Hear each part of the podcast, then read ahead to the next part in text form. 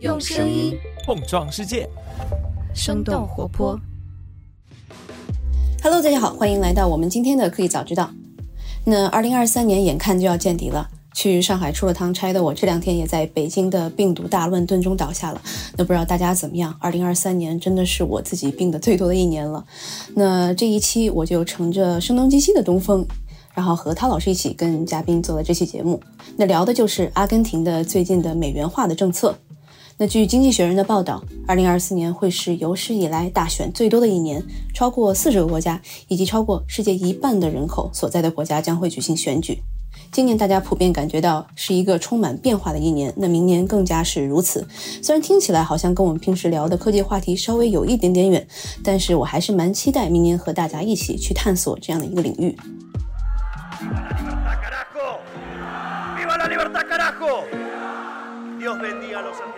在十一月下旬，阿根廷举行了第二轮总统选举。五十三岁的经济学家哈维尔·米莱以最终超过百分之五十的得票率胜出。那大家如果关注到这个新闻的话，已经听说过关于他的介绍了。例如，米莱是阿根廷极右翼的自由派人物，而最为人熟知的标签就是他被称为阿根廷的特朗普。所以今天我就和徐涛老师以及我们的老朋友二级市场投资人 Aaron 周九周一起来探讨米莱提出的全面美元化的政策是否真的能够帮阿根廷解决高通胀问题。它是必然之路呢，还是饮鸩止渴？它又会对阿根廷的百姓以及其他的国家，包括中国产生什么样的影响？好了，那下面就开始我们今天的节目。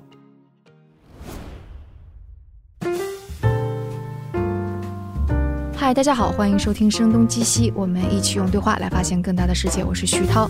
那今天和我们坐在一起的有两位，一位是我的合伙人 What's Next 科技早知道的主播丁教大雁，Hello，大家好。有点感冒，对，有点感冒，现在戴着口罩录呢。对，发烧了还来工作，真是。那另外一位是我们的好朋友九州，然后英文名字是 Aaron，他曾经是在中金等多家金融机构任职，之前也做过新兴市场国家的二级市场投资。怎么说这么拗口呢？对，啊，对，是 对的。有点像说，有点像绕口令。对，打个招呼吧。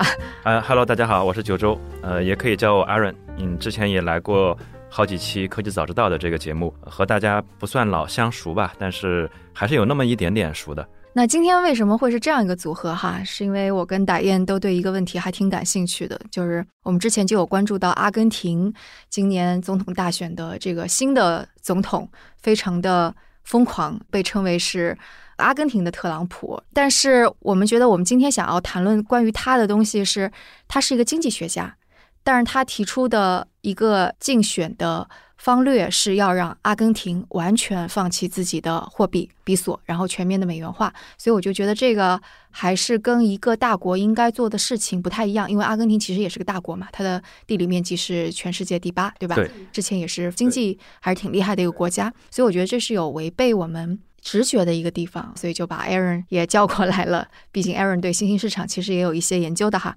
呃，其实阿根廷严格的说呢，也很难归类到新兴市场里面。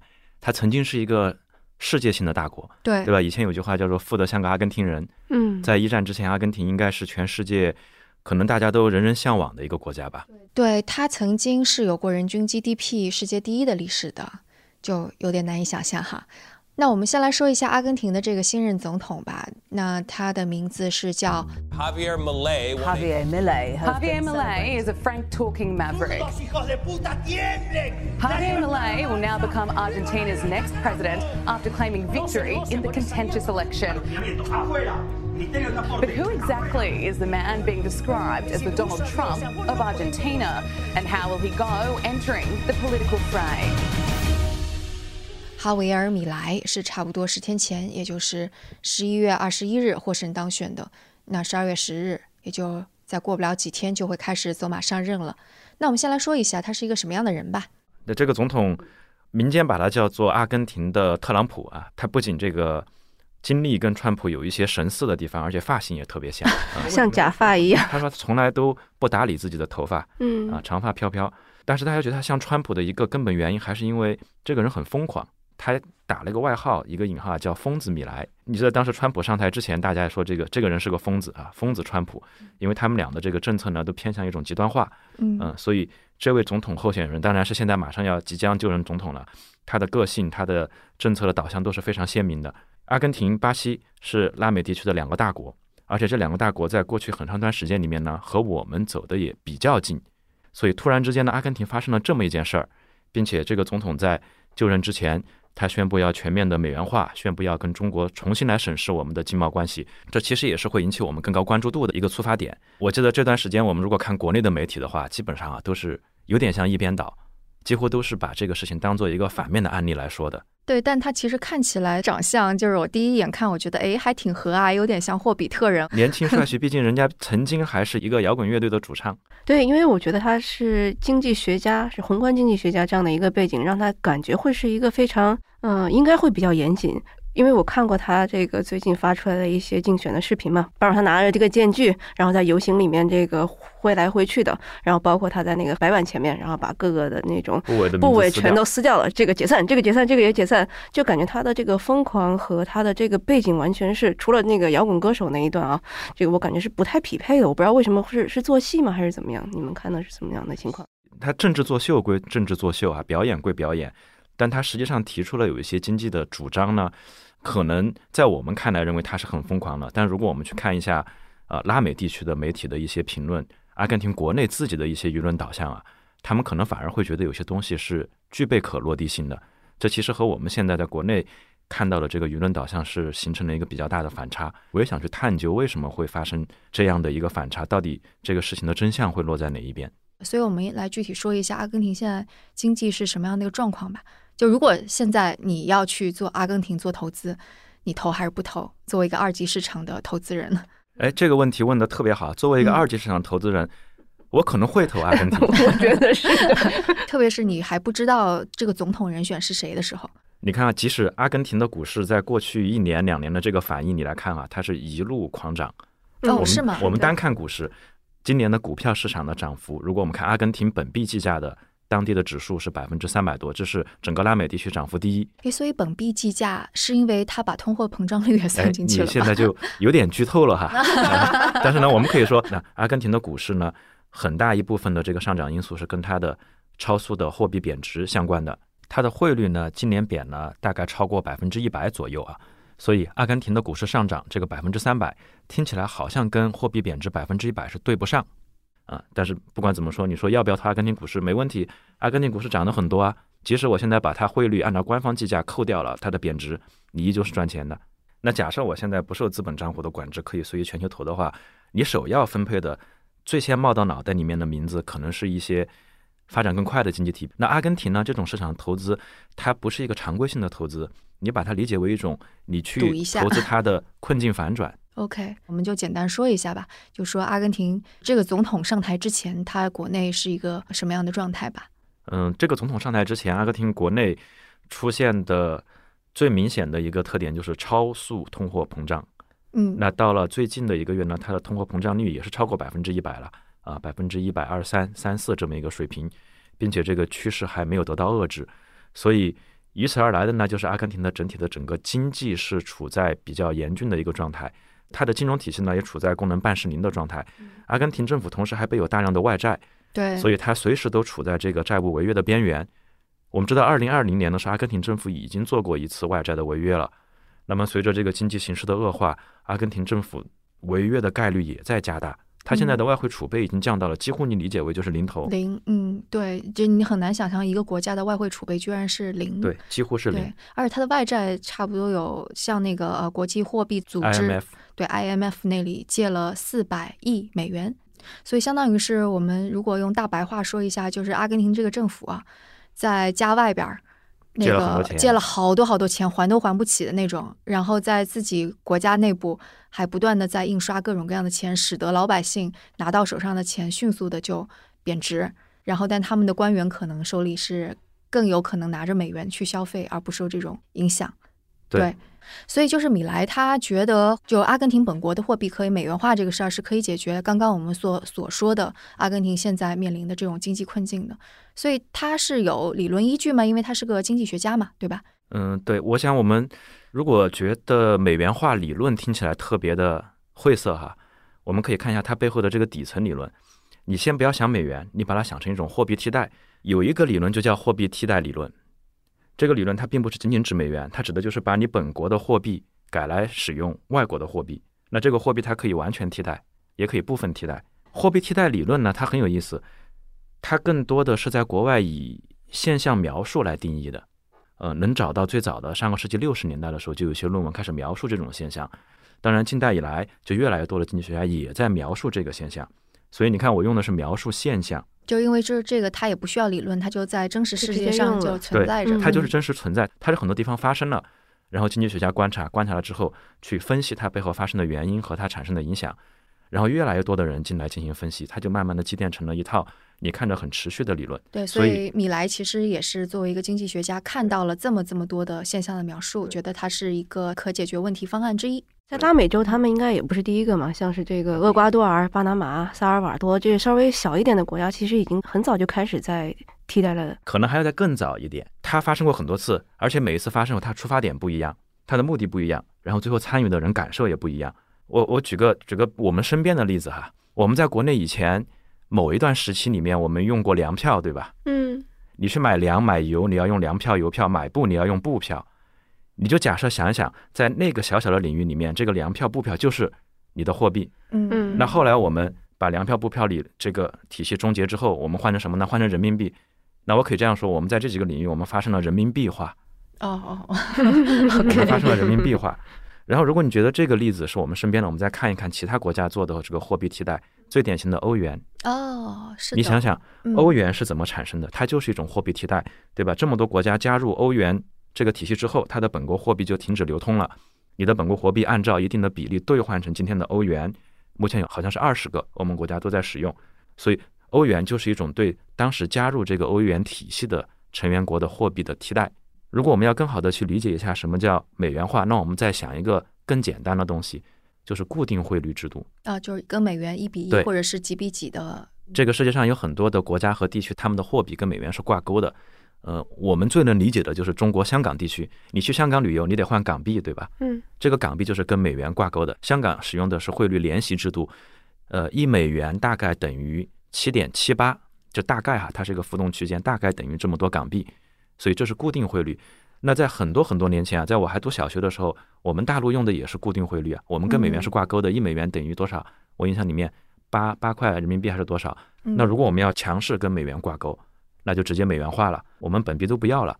但是如果你直接用美元化，你跟刚才我们讲到的欧盟是有区别的，因为欧盟是一个有组织的国家集团，它有欧洲央行，它来制定欧洲央行下面使用欧元的利率的政策，但是。美洲这些国家还有其他地区的国家，如果用美元的话，你所有的货币政策都是受制于美联储。像阿根廷的这个例子也是这样，这是一种非常极端的货币替代。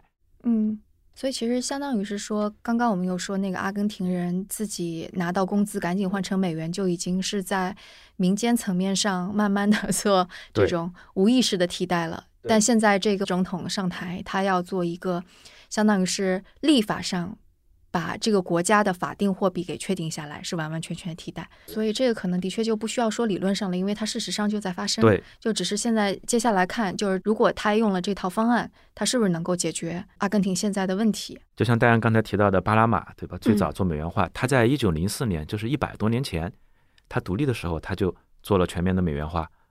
那你说一百多年前，我怎么去找一个理论来证明这个全面美元化是一个正确的事儿呢？他没有，他就是发生了。他基于当时的经济考虑、政治考虑、发展的需要，他就做了美元化。然后随着这一百多年来，陆陆续续很多国家也可能尝试过类似的事儿，那么我们就开始总结经济理论，我们去描述这个现象，逻辑上也讲得通。所以这个理论呢，从这两个角度讲，它就是成立的。那最大的差别是什么呀？他做这样的一个宣布和他。就在私底下，大家已经去做这种。我看了有一些评论嘛，就当地的居民其实已经在说，我们一直在做这些在在换美元的事情了。它其实是一件非法的事情，但是我们一直在做这件非法的事情。呃，我这个时候我想引用一下我们国家做的一些研究哈，我们社科院也做过研究，他把这个美元化呢，呃，根据我们社科院张雨燕这个一个学者的观点啊，他把美元化分成了三个含义。呃，我跟大家转述一下，这三个含义分别是事实美元化、过程美元化和政策美元化。那大家听名字就知道，前两个呢，事实美元化和过程美元化，它是一种民间的自发的行为。就比如说国际贸易中，很大一部分贸易就是用美元来结算的，对对吧？这个事实已经发生了，所以民间最常用的就是我们遇到了危机，我们不信任本币之后最常用的，在目前这个世界上还是美元，它就是一种所谓的事实美元化。那政策美元化呢，就主要是讲的官方的行为了，它是官方宣布我们把这个国家的经济体内的所有的流通的货币全部变成美元，那实质上呢，它是一种放弃我们对自己国家自己放弃货币主权的控制，所以这两个是有本质的区别的。民间可以美元化，但官方依旧可以不放弃对自己国家货币的主权控制。对对对，我们还是回到那个米莱这儿哈，为什么他觉得他就能够解解决阿根廷的问题呢？我觉得他认为的好处，更多还是来自于参考了一些成功的去实践过美元化国家的一些案例。我们也就知道为什么米莱会认为在此时此刻他做这件事儿是对阿根廷有利的。我们这个地方只讲全面美元化，我们不讲那种比如说固定汇率制度啊或者半美元化啊。像巴拿马这个在一百多年前就已经美元化了，你可以说它独立之后，它就开始美元化。它的本币也存在，但是它的本币呢，应该只能作为辅币来使用。啊、哦，发现了一些小银币，它是是本币。到现在为止呢，如果你去看巴拿马，我昨天还查了一下，它的通胀大概就是在百分二二三左右，百分之二三三，正常多了，嗯呃，非常的温和。嗯那还有一些国家呢，它不是巴拿马这样啊，就是一独立我就直接美元化，他们都是遇到了问题之后美元化的。比如说最典型的像厄瓜多尔，它是在两千年的时候，呃，开始做的这个美元化。当时是什么情况呢？它发生了超级通货膨胀，然后银行也破产，经济下滑，基本上就是在一个国家要破产的边缘。而且那个时候民间已经开始自发的使用美元了，嗯，本币就等于废纸，跟今天阿根廷的情况呢有异曲同工之妙。嗯那当他两千年开始做美元化之后呢，它的通胀就很快的从百分之一百慢慢的降到了百分之零点四啊，这个时间跨度比较长哈、是两千年的时候百分之一百，到了大概二零一七一八年降到了百分之零点四。嗯我也查了一下最近的，比如说今年以来它通胀呢大概也是在百分之二到三这个水平，诶，它这个通胀就应该就是跟美国的通胀是齐平吗？其实它比美国通胀还要略低一点。理论上呢，你盯住了美元之后呢，你会输入美国的货币政策，嗯呃，你理论上你应该输入美国的通胀，但是因为你一个小小的国家，比如说厄瓜多尔、巴拿马，你和美国的整体的经济结构、你的经济体量都有非常大的差异，所以你不会百分之百的输入它的所有的这个指经济指标嗯啊、那更有意思的是，那个萨尔瓦多，就是过去的两年使劲的买比特币的那个嗯萨尔瓦多的总统，他当年也是因为遇到了非常困难的经济状态，所以才在两千零一年的时候也做了全面美元化。到了八十年代的时候，我去查了这个数据，它的通胀最高达到了百分之三百多。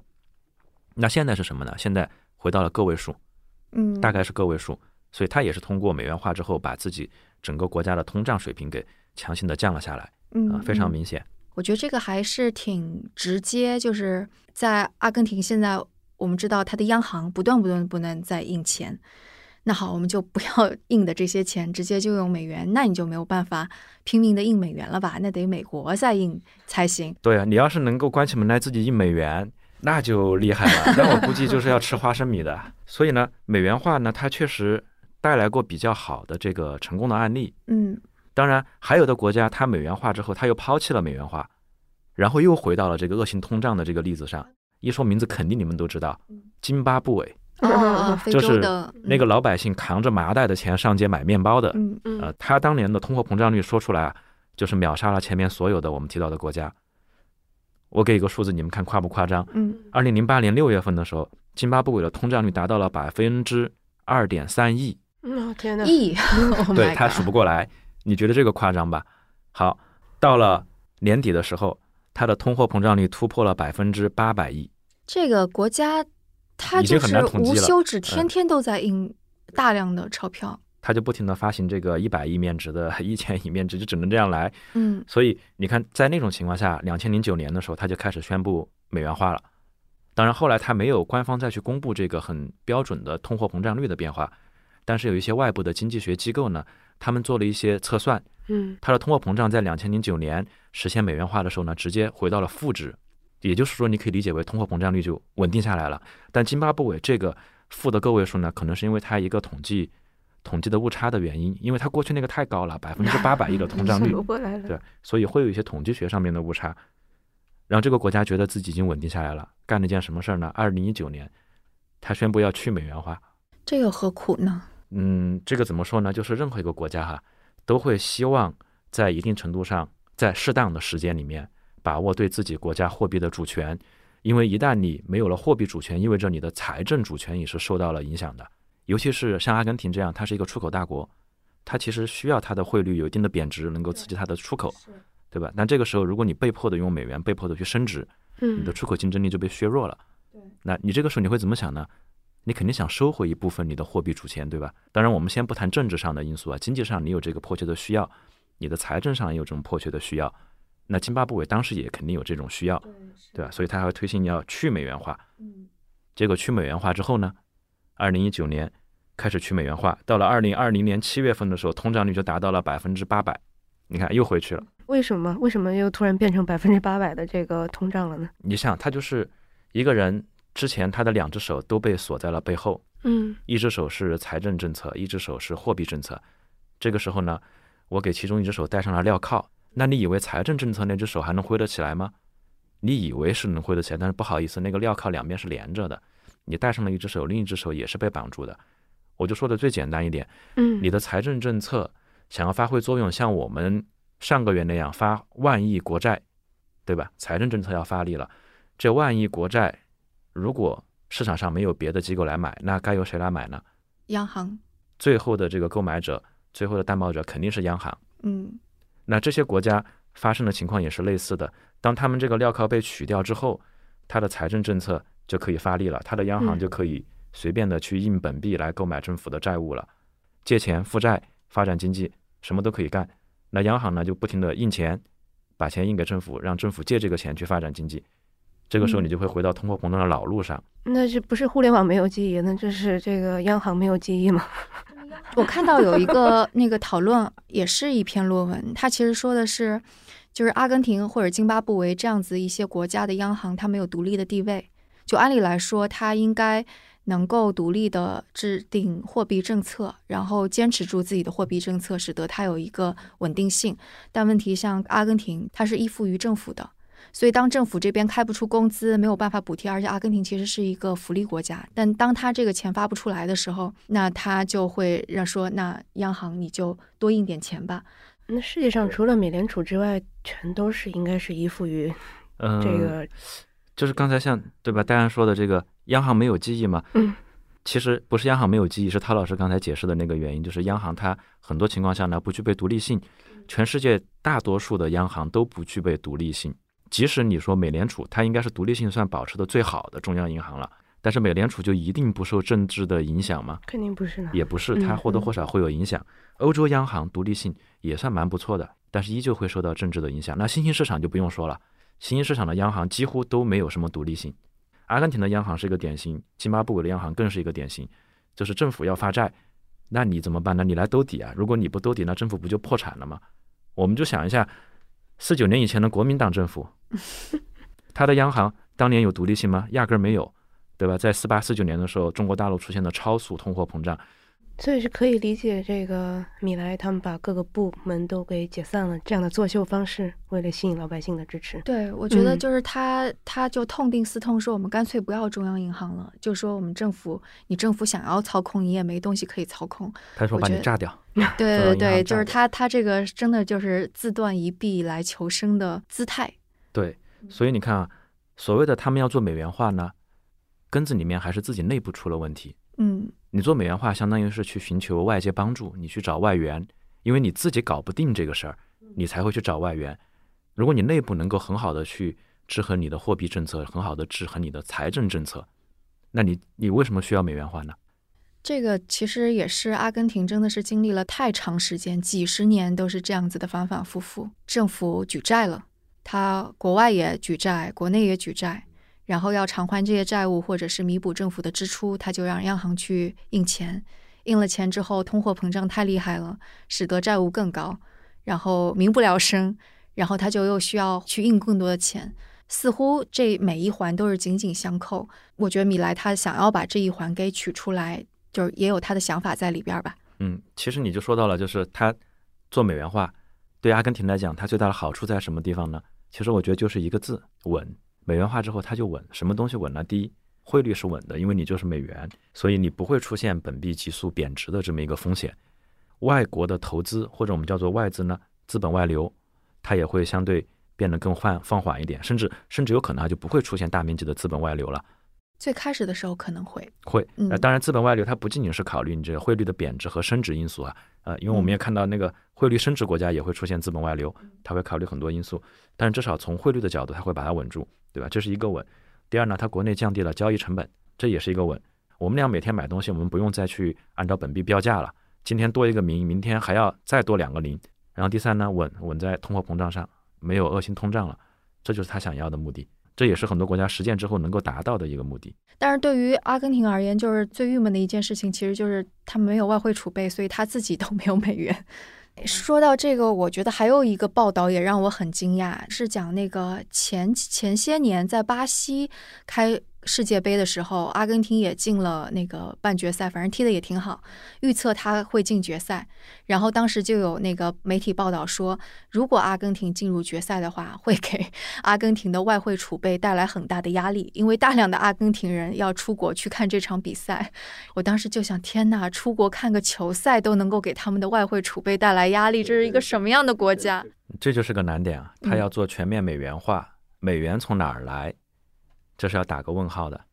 对于阿根廷来讲，哈，它要获得增量的美元，其实也就是那么几个途径吧。第一，出口商品，阿根廷对吧？传统的这个农产品出口大国。那第二呢，出口服务，向外输出劳动力，最后劳动力会把这个所谓的外汇汇回到自己的国家，对吧？这叫出口服务。第三呢，出售资产，你就是把你现在手上有的资产卖给外国人，然后换成美元拿回来。第四呢，更简单，借钱。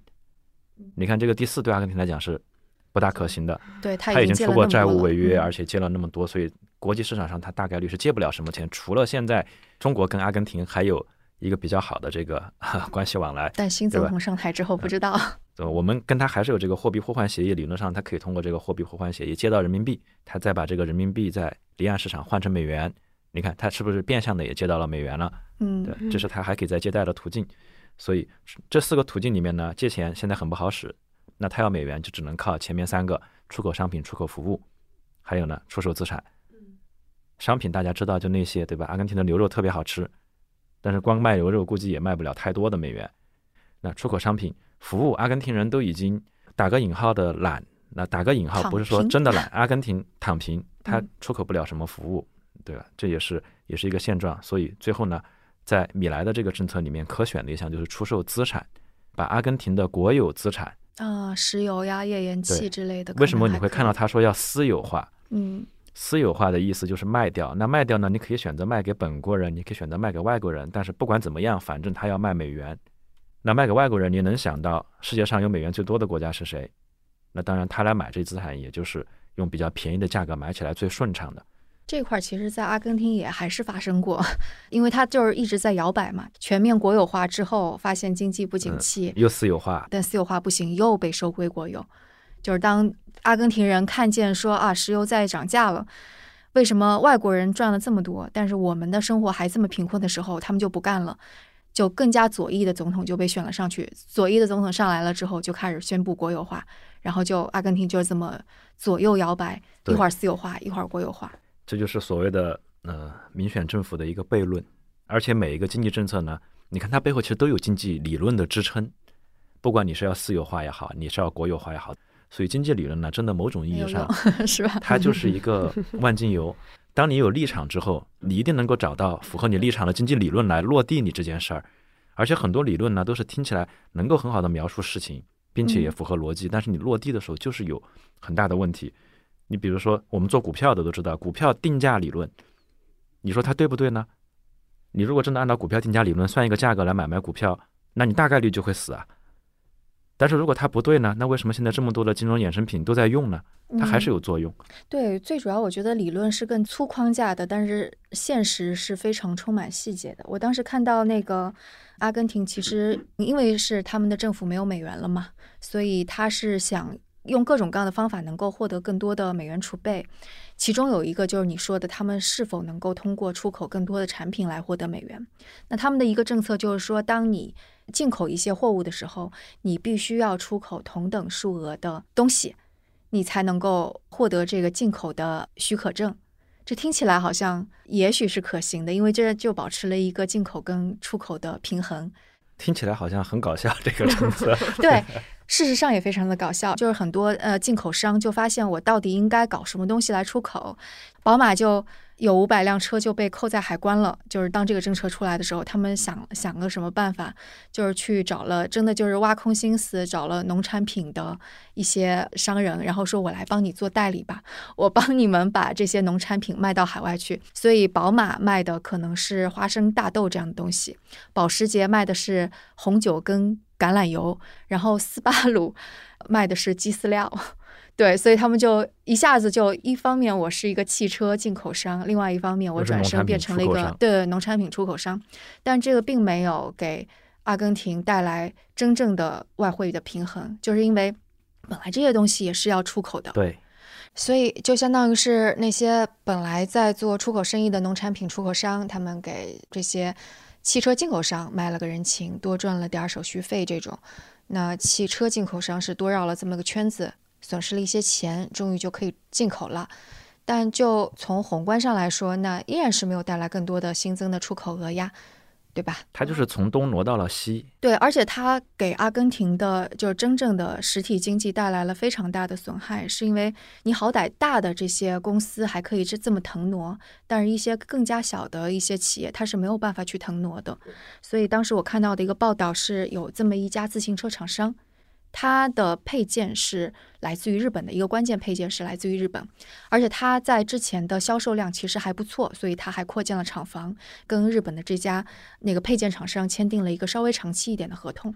但就当这个政策一出来了之后，他就没有办法去得到进口这个日本厂商的这个进口的许可，他就违约了。他就要不断的推迟他的那个履约的合同，然后他这边又要紧急的去找能够帮助他完成这个出口额的这样的一家，所以他就额外付出了更多的成本去搞定这个事儿。当这个事儿搞定的时候，六个月已经过去了，日本的这家合作厂商就不再愿意跟他们合作了，因为他就觉得你没有信誉，我为什么还要再跟你签订合同？所以他们扩建的厂房，即使已经扩建完了，但也没有投入使用，因为已经没有生意了。合作伙伴也没有了，所以就是一个非常典型的例子，就是在随机的政策摇摆当中，损害的就是阿根廷的实体经济。对，因为你出口这件事是由需求决定的，不是你拿鞭子抽就能把人家抽出口的，嗯，对吧？你天天说你必须得，你出口啥呢？人家就一年就吃十块牛排，你出口二十块牛排卖给谁呢？对，而且出口这个事儿是你必须要在国际市场上有竞争力啊。就比方说那个为什么这这边的国家它可能要秘鲁的苹果，而不要你阿根廷的苹果，这是在一个国际市场上在进行竞争，你必须要更加提高效率啊，或者更加工业化。对，我觉得陶老师讲的其实很好的描述了一下阿根廷现在老百姓的一种心理的感受，就是为什么他会选出一个我们认为是疯子的人。呃我相信对疯子的这个定义，大家应该是有普世的标准的。啊，普世吗？我以为我觉得会有普世的标嗯准，就是我们如果百分之八十的人认为是疯子的话，那你也可以相信，在那个国家里面，百分之八十的人也会认为他挺疯狂的。但是他们愿意接受这么一个疯狂的人，那我想可能需要的不仅仅是勇气，可能需要的更多的是失望到绝望，哎，其实是的，他的支持率其实不低。很高，他超过百分之五十的得票率嘛。所以我们认为很疯狂的事情，他们做出这样的选择呢，有背后很多其他的因素。嗯，我有一些这个美国这边向往自由经济，然后这个可能更加偏右一些思维的朋友，然后然后这这个大快人心，他可能大快人心 对他觉得他的话，他也会选这样的总统。但是其实很多老百姓在思考这个问题的时候，他不一定，他不一定会想的特别的深入，对吧？因为你本身选举就是一个作秀和造势，再加上一些心理情感因素影响的这么一个嗯过程。如果真的是要做全面美元化，那我们讲了有很多所谓的好处、优点、成功的案例，但它一样它有个相应的成本，对对，吧？他的问题其实还是挺多的。对，我们可以随便举几个例子哈，就是如果你做全面美元化的话，最大的一个问题是你放弃了你的货币主权。对，货币主权呢，我们叫做法币，对吧？对我们说法定货币，对，法定货币就是你只能用这个。如果我今天上街买买东西，我给人家美元，那明天公安就把我逮起来了。啊，会吗？现在会这样？你可以试一下，哦，我不想尝试。可以试试。那就法定货币就只能用这个。那你平时你不觉得这个货币是多么重要？它就是个交易媒介。嗯但是冲突的时候，它就是武器。解放战争四十年代末期的时候，我们也发行自己的货币。那个时候，我们在山东地区，我们发行了自己的北海币。这个在当地就嗯直接替代了国民党发行的法币。你看，嗯战争时期它就是工具，它是武器。那我们在讲就虚点哈，名义上货币是一个国家的面子嘛。你看货币上印的是什么？你拿着二十块钱，上面印的是桂林山水，对吧？好多人跑到那儿去打卡，还有长城，对吧？有的国家印自己的领袖，对，对吧？这就是你一个国家的面子。除了面子，也有里子。里子是什么呢？那里子它就是我们的工具箱，嗯对吧？七十二变工具箱，你可以变出很多工具来。说个刚才我们举到的例子，就是万一国债发了，谁来买？你可以说商业银行买。那商业银行不买的情况下，如果你有央行兜底，商业银行就会更大胆的去买，嗯，嗯对吧这是嗯我们的货币政策。对，还有那个，如果投资没有那么热的时候，稍微放放水，发生了银行危机，央行是最后贷款人角色，这个角色需要他具备货币的制定政策的权利。如果你放弃了货币主权，你的央行就不再是最后贷款人的角色了。你这个国家银行破产了，它就是破产了，没有央行能给你兜底的，嗯对吧？那笼统的来讲，如果放在全国的范围内，作为一个政府，它放弃货币，它放弃了什么呢？它还放弃了铸币税。简单的说，铸币税就是你通过超发货币引起了一定的通胀，货币的贬值，你就可以在里面有一定的收益，就是发行货币方会有收益。那如果你用的是美元呢？美元的发行方是美国，它只需要几美分就可以印一张美钞，嗯，所以美国在征收全世界全世界的铸币税嗯对吧？你为了换回那一百美元的这个这张纸，你要生产一百一百美元的物资去跟它做兑换，但是美国政府只需要花费几美分印张纸给你就完了。嗯，对吧？这就是一种全球的铸币税，所以你放弃了这个所谓的独立的货币主权，你就放弃了这个国家的面子和里子，这也是你要付出的代价。如果阿根廷接下来发生一次经济危机，它的央行就没有相应的货币政策工具箱拿出来用了。那一旦它进入了经济的下行周期，假设哈美国跟它经济周期是不相符、不相匹配的，那阿根廷的下行周期里面，如果你再遇上一次美联储的加息的话，它的老百姓会过得非常的痛苦。哎，就举举个具体的例子呢，就比方说会发生啥？比方说，美国如果现在正在加息周期里面，嗯它表明美国的经济比较强劲，对吧？我们看到美国的就业也在恢复，居民的收入也在恢复，所以它加息没问题，就美元也更值钱。美元也更值钱，很强势。那阿根廷假设这个时候因为美元的强势，它的出口受到了影响，出口变弱了，同时国内经济正在走一个下行周期，但是因为它输入的是美元的政策，它用的是美国的利率，这个时候美国短期利率到百分之五了，阿根廷的利率理论上也要到百分之五，他们俩的利率是对齐的，它输入的是美元，但是它在一个下行经济周期里面，老百姓的生活很痛苦啊。你的货币成本、借贷成本要达百分之五，对老百姓来讲是一个很大的冲击。嗯，对，就买个房子对啊也要5%更高利的利息率。嗯啊、我借了人家的钱，我还的利息都变高了。所以，如果老百姓再多往前想一下的话，那么全面的美元化，短期能解决问题，但是呢，也会带来一些中期，甚至不一定到中期，嗯可能很快也会发生的一些其他衍生问题。所以感觉他现在其实就是一个病急乱投医，我先这个不死，然后我再再看，是这样的一个状况吗？嗯，我觉得他可能你不能说叫做病急乱投医。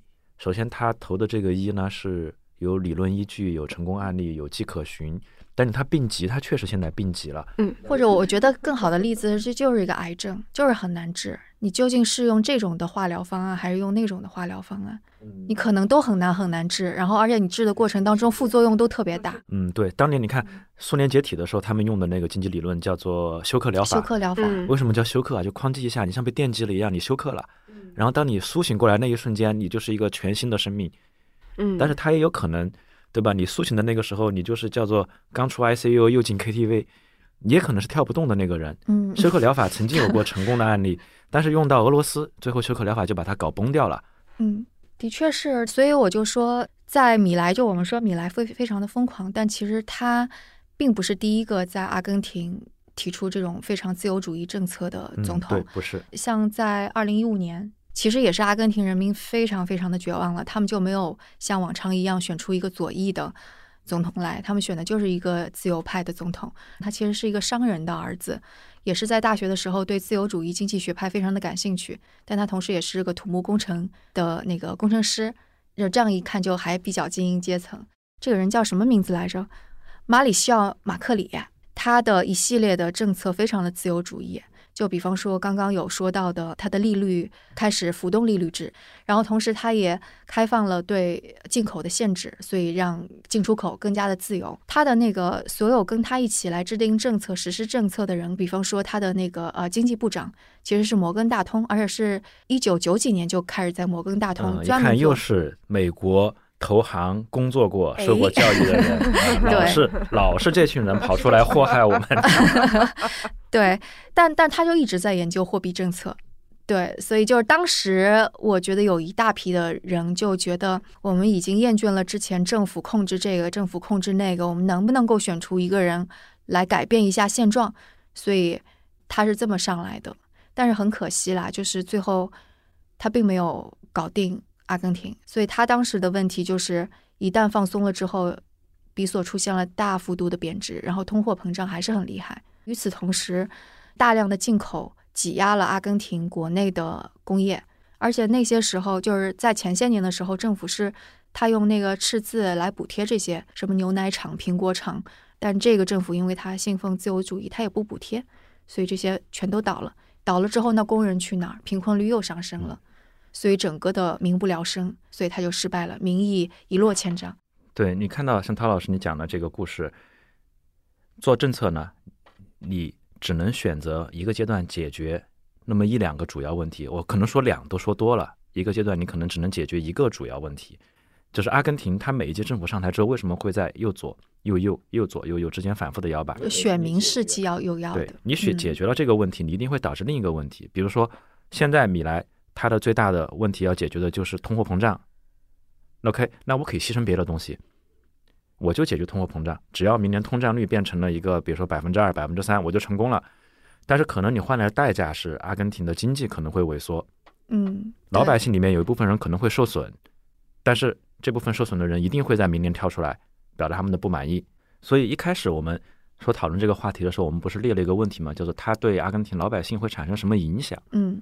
对，老百姓是个什么概念？这个也没有定义清楚。老百姓是一个整体，嗯，还是一个一个的个人？如果是一个一个的个人的话，那这个个人里面有美元的，当然是受益了。然后手上没有美元的人，还有在失业的人，拿着比索的人，他明明是受损的，对吧？个体不一样。那作为一个整体，他有可能在短期内是受益的。就作为一个整体，他短期他不再需要去忍受高速的通货膨胀。嗯，我也不用提心吊胆的说，我今天立马要找个人去换成美元，啊，对吧？所以短期作为一个整体，我可能受益，但是里面一定有很多个人是不一样的情况。而且就是能够直接看到的一个可能性，因为中左派其实是一直强调会有更多的社会福利的，所以当没有这部分东西，政府赤字又给削减了的话，非常贫困的人，他们就一定是生活状况是会恶化的，然后他们又会成为中左的巨大票仓。对。对，下一轮投票又会换人了，然后政策又回去了，所以阿根廷就不断反反复复的在这样的折腾当中，一会儿这个方案，一会儿那个方案，奄奄一息。对，所以我们说美元化它只是引进外力嘛，它根子上还是内部出了问题。所以政府赤字，然后国内本身的生产力水平这两个问题，它没有办法通过这种美元化来解决，解决不了，而且它也没有办法通过短期的来解决。你说这个生产力水平、经济结构。你怎么短期解决呀？嗯，美国这个问题都解决不了。每次这个反反复复的，一会儿左一会儿右，然后又选不同的这个领导上台，这每次都是。对对，他好一点，你看他闹得很厉害，美国就闹腾得很厉害，但是他整个公整个官僚体系非常的稳定。嗯，他上面随便你怎么换那个人，他大概是按照那个节奏往那个方向在运作。但是阿根廷这种呢，就属于这个政府也变得太厉害了，所以很多事情呢，他没法持续的去做。那比如说，我们有朋友在那边做生意的。他两个月前去呢，他能够见到政府的高级官员，嗯，但是到最近去的时候呢，对方就会明确的告诉他说：“不好意思，你等一等，说我们要不要失业，这都还是有待讨论的问题，所以你要不要等一下？要是我们过段时间没失业，对吧？我再来帮你约。”对，其实还有一个之前马克里遇到的问题，我觉得也是这一次米莱会遇到的，就因为他大规模的削减补贴。然后削减能源跟交通，然后能源部门、交通部门跟财政部都不干了，所以他就相当于是呃四面楚歌。我觉得就是对于对于一个民选的总统而言，他如果没有办法得到各方面的支持的话，你说他的政策怎么可以持续下去？对，所以这个其实可以可以落实到我们想提出一个问题啊，就是他讲的这些话，他真的能够落地吗？米莱现在所宣称的这些主义、这些极端的政策，有多少是真正最后能够落地的，对吧？嗯这个是要打问号的。对这个改法币这事儿得通过议会。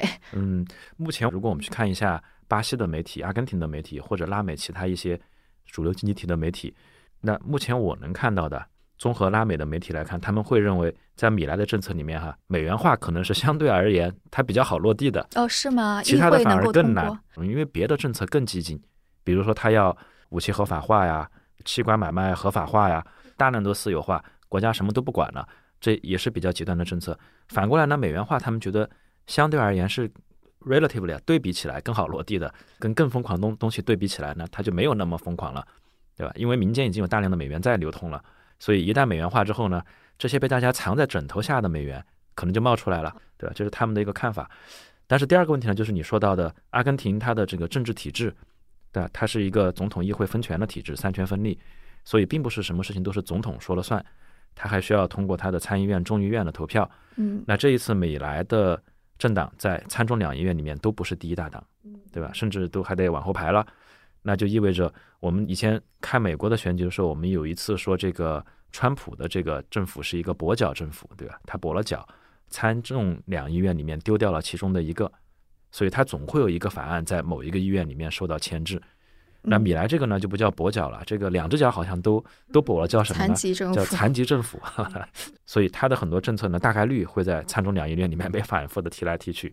嗯，你你刚刚说那个美元，它还是最容易解决的一个事儿，是因为他任命的那个专门来做这个事儿的人，他写过一本书，叫做《美元化：冒号阿根廷的解决方案》，啊，然后所以他就任命了这个人来执行美元化的计划。我看一下，是那个前华尔街投资银行家 Ocampo 吗？对，就是他。嗯就是又是这个前华尔街投资银行家，这些坏蛋又跑出来了。对，而且就是他们还有一个设定了一个预期的期间，就是说那个也许在十六个月之内，他们是可以做到这一切的，就是把所有的法律合同、银行账户、公司资产负债什么什么什么什么的都可以做一个转化，这个是可以自上而下让他们去做的。然后，但是 BBC 后来又做了一个采访，这个期限就变成了三个月，说三个月就可以做到，但这个就不知道是不是政治宣传还是一个口号还是什么了。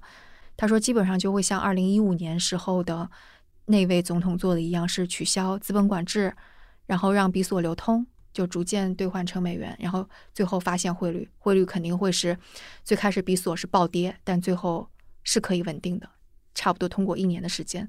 那在这一年的时间中，就会非常非常的痛苦，就整个阿根廷会非常的痛苦。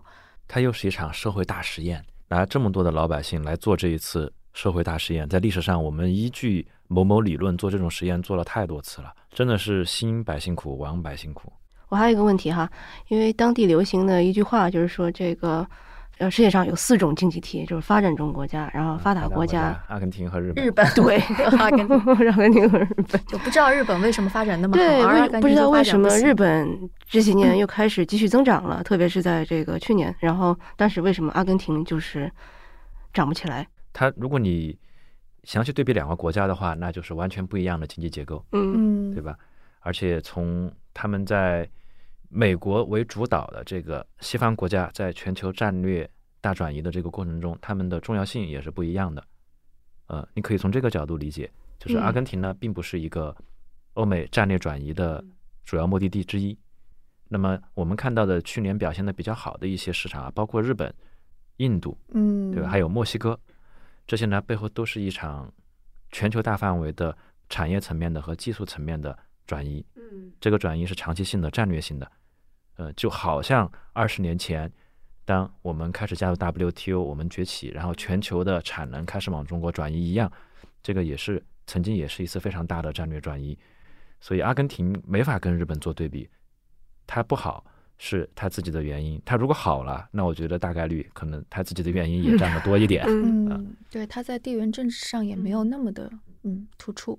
因为从地缘政治上呢，拉美跟我们这几年走的是蛮近的。你还记得上个月的一带一路峰会吗？我记得阿根廷的总统也来了。所以你看，阿根廷、巴西是拉丁美洲两大两个大国，这两个国家跟我们走得很近。拉美一直都是美国自认为的后花园嘛。嗯而且如果你用中文在百度或者什么地方搜美元化，你搜出来的大部分的新闻靠前的都是去美元化，这很有意思啊。嗯嗯嗯，然后对对吧，都是去美元化。嗯，这是我们我们所设想的一个未来的发展趋势，它应该是去美元化的。但是随着阿根廷这次大选的一变天，你看阿根廷从去美元化是不是又变回到了美元化？所以这个可能会对我们有什么样的一些这个涟漪效应吗？对我们国家的经济，你不能用有多大冲击这么来形容，嗯嗯呃，因为我们跟阿根廷之间的这个所谓的经贸往来，我们同时也是阿根廷最大的进口国之一。你去翻一下阿根廷进口国和出口国前三大都是美国、巴西、中国，就我们三个国家。所以它所有的角力、所有的政治角力、经济角力都是在这三个国家之间产生的，中美巴。那阿根廷的这个变天，就我们打个引号叫做变天啊，难道因为他换了总统，阿根廷就不进口我们的东西了吗？长期来看，它可以会找替代的，比如说东南亚、墨西哥，但是短期来看，依旧它该进口的轻工业产品，对吧？它还是得去进口。那同样，它该出口的，出口是赚钱的事儿啊，阿根廷也需要美元，该出口的事儿为什么不做呢？依旧继续出口。中国是农产品消耗大国，美国也是卖给谁都是卖这个产品，没有什么区别，都是赚美元嘛。当然，我们现在跟阿根廷签订了这个人民币贸易协定，那有一部分的这个产品的进出口是可以通过人民币来结算的，该做的生意还是继续会做，但是只是说从政治角力，我们跟中阿关系走得有多近的这个层面来讲呢，它大概率它会从我们走得近变成它跟美国走得近，因为它现在整套的这个经济改革理论都是来自于美国，嗯连刚才徐涛老师讲的，他的这个第一助理大柱帮他实现美元化的这哥们儿，一看他就是华尔街工作过出来的，在美国受教育的。美元化你要卖资产，刚才我们说的，谁手上的美元最多啊？还是美国投资人最多，用比较合适的价格买走阿根廷的资产，给他们提供美元，这也是一个选项。所以更多的是政治层面，但是经贸往来层面呢，这个战略转移不会一朝一夕就发生，慢慢的在发生。OK，那我估计大家听到我们聊了这么多，可能比较能够理解阿根廷人为什么选举了这样的一个总统。可能在他们眼里看来，就是他们已经是非常非常非常绝望，所以有任何的改变可能都是好的。可能解释下来之后，大家也不会觉得这个经济政策这么的个 crazy。一开始让我想到这个话题呢，是因为我看到阿根廷的股市这么大幅的上涨，让我产生了一种要去探究的冲动。那很多东西呢，在我们看来它是一个疯狂的举动，但可能在当地老百姓他们的眼中，这个或许不是那么疯狂。所以我们也是想把整个所谓的美元化背后的这种决策依据，以及呃我们看到的阿根廷当地的老百姓或者媒体的一些看法，把它给综合起来，给大家做一个更加平衡的参考。嗯、或许我们看到的确实也只是一个方面，而不是事实的全部。我觉得这就是的确，就是我在看资料的时候，我会觉得还有大量的资料其实我没有看到，而且越看越觉得这这背后其实很复杂又很有意思的一个事情。当然，用有意思这个可能对阿根廷人民就不太公平了。但我觉得大家如果听完这一期觉得感兴趣，可以自己也去看一些相关的报道呀，然后或者跟阿根廷相关的书籍，我觉得也都可以跟。阿根廷的朋友聊一聊。对，是的，那我们就拭目以待，也看看明年的阿根廷究竟会不会好，以及明年其实是有更多的总统大选啦，就是全世界范围内，因为我看到按照 Bloomberg 也就是彭博的一个统计，是明年四十个国家都会有大选，这些国家所占到的全世界 GDP 和总人口其实都已经达到百分之四十啦，也是蛮大的一个影响吧。所以我想可能引起的整个世界的涟漪也都会不太一样。所以接下来无论是达燕这边的科技早知道，还是我们声东击西这边都会持续的关注。